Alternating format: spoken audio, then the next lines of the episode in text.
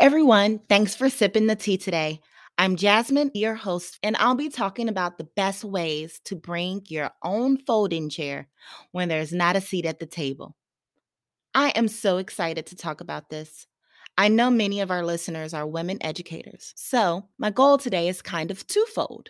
First, I'll be debunking some myths and setting the record straight about how the education field has been shaped and molded into what we see today. I'll also be discussing how women educators have become more and more empowered to break the glass ceiling and take our rightful position at the tables that were once exclusively reserved for men.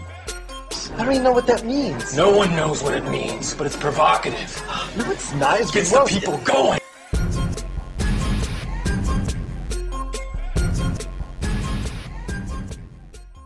So let's jump into it.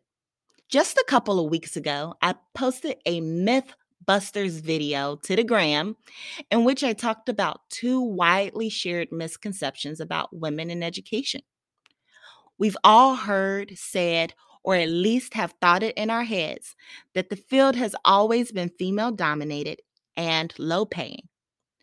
While there is some truth and merit to both of those statements, they are myths within the context in which they are meant. Let's start with the idea that the education field has always been female dominated. Not entirely. As I explained a few weeks ago, around the 1500s at the start of the colonial period to around the late 1800s when the Industrial Revolution made its way to the United States, white educated men actually dominated the field of education. Thanks to the Industrial Revolution, men were presented with access to more lucrative and stable jobs. Therefore, men began leaving the teaching profession thanks to all of the new developments and expansions our country was receiving at that time. And also, people were getting their swerve on, which meant more babies. And we know more babies meant more schools were needed. So at that point, schools and districts started recruiting young white women to join the profession. And by 1900, white women inevitably dominated the teaching field.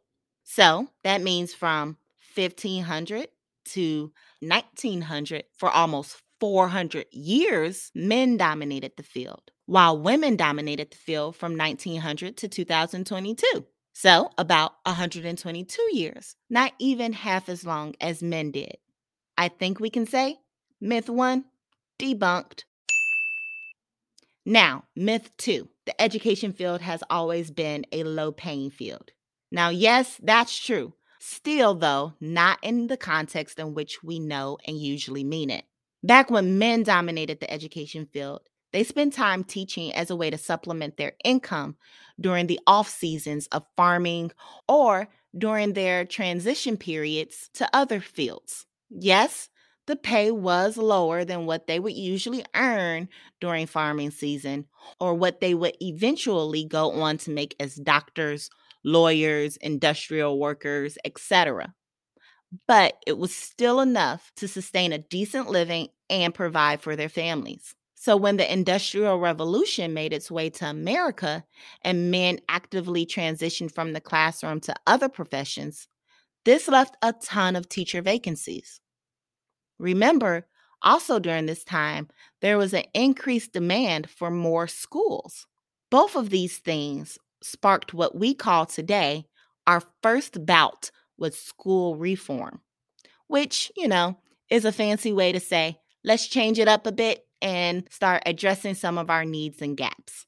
This led to a change in how we did school back then and the structure of schools and school districts, which also inevitably meant the introduction to new and important roles such as principals, assistant principals, superintendents, and educational experts. To paraphrase what happened over the course of the next 20 to 30 years or so, as men were leaving the teaching profession, many of them actually stayed in the field of education, but they opted for those leadership and expert roles.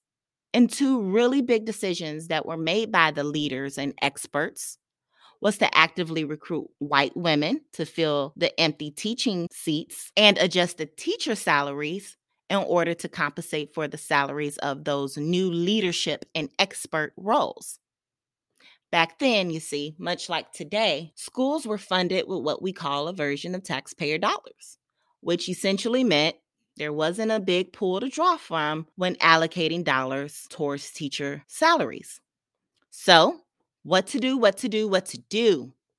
Ah, lower the teaching salaries in order to afford the higher paying leadership and expert salaries, which meant women, teachers, were making even less than men when they were teachers, which was already lower than other professions to begin with.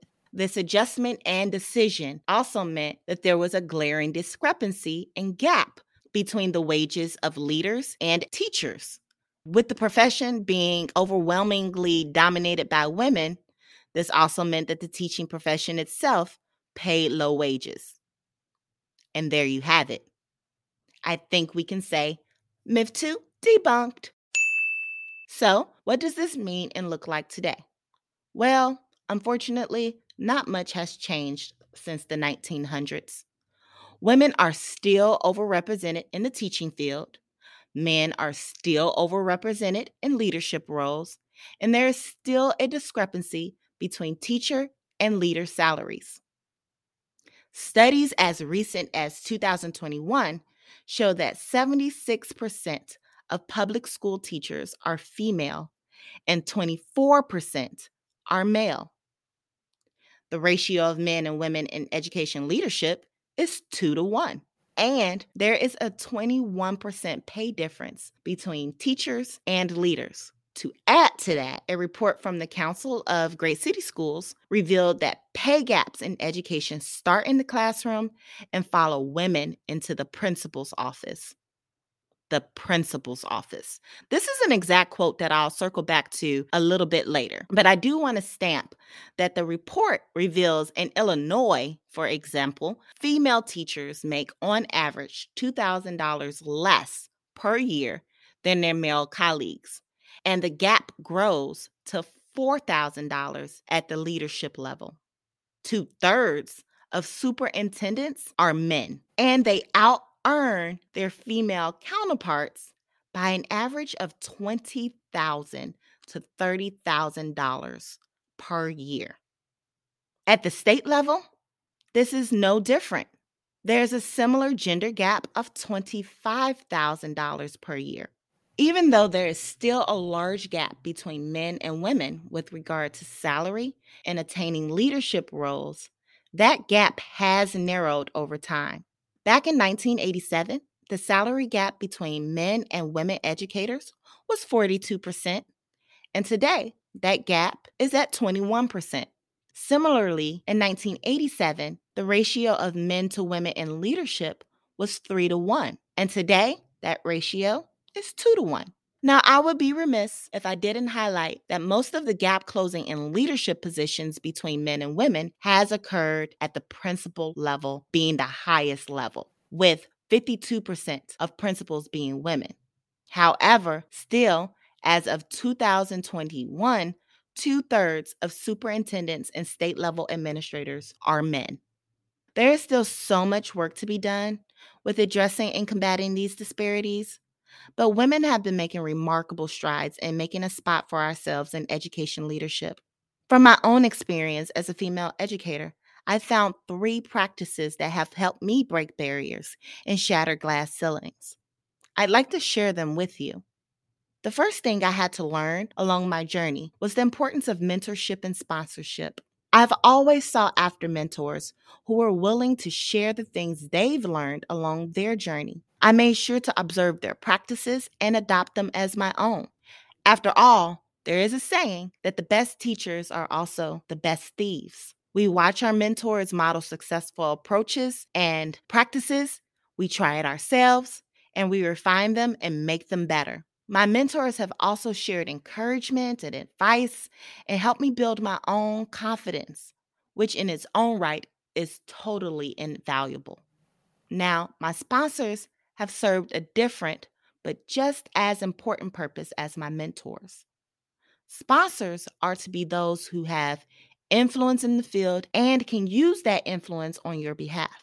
I've been fortunate and strategic enough in my career to find great sponsors who have all believed in me and given me an opportunity to shine and thrive. Everyone should have a sponsor who will advocate for you and alongside you in pursuit of your growth and happiness. Which brings me to my second practice advocating for myself. Anyone who knows me knows that I pull no punches in fighting for myself and what I believe in. But this is not always the case for women.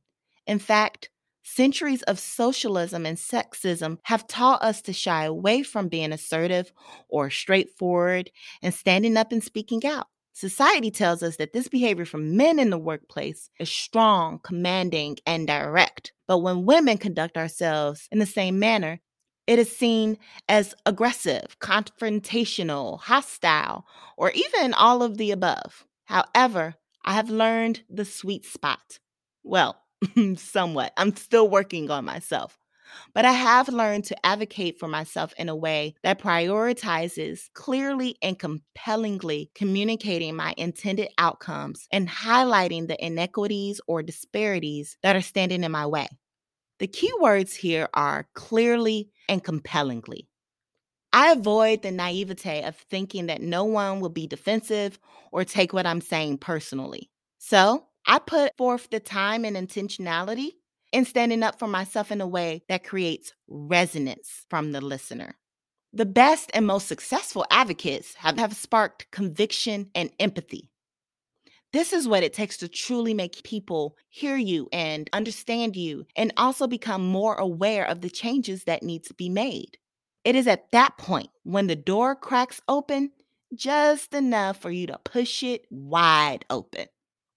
Which brings me to my third practice attacking and changing the way of doing things. Once that door cracks open, I have always pushed it open and quickly seized the opportunity to shift the policies and structural practices that have typically kept women, especially Black women, pigeonholed in certain roles. Once I had the ears, minds, hearts, and respect of those who were already in the position of power and authority, I knew it was time to latch on, pull up my chair next to the table, and whip out my folder of the data and evidence that point to all of the changes that needed to be made. I found myself sitting next to the table, metaphorically speaking, by joining resource and focus groups, speaking one on one with CEOs and executive directors, or collaborating with human capital teams. These actions have positioned me to effectively engage in certain conversations and initiatives that worked to dismantle structural inequality and actually work to promote equity in my workplace. I cannot stress enough how essential this is for creating the workspace and the workplace that would allow you to move from the side of the table to actually taking a seat at the table.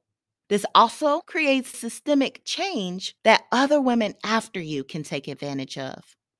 After all, we are all here because of the strong and courageous women who have come before us. And on that note, there you have it. That's the tea. And as Shirley Chisholm would remind us all today, when there isn't a seat at the table for you, bring a folding chair. Happy Women's History Month, everyone. Don't forget to like and share this episode with your village. And to read more from the sources that I quoted in this episode, visit our website at theenrichededucator.com forward slash podcast. Thank you for sipping a tea with me, and I'll see you again soon.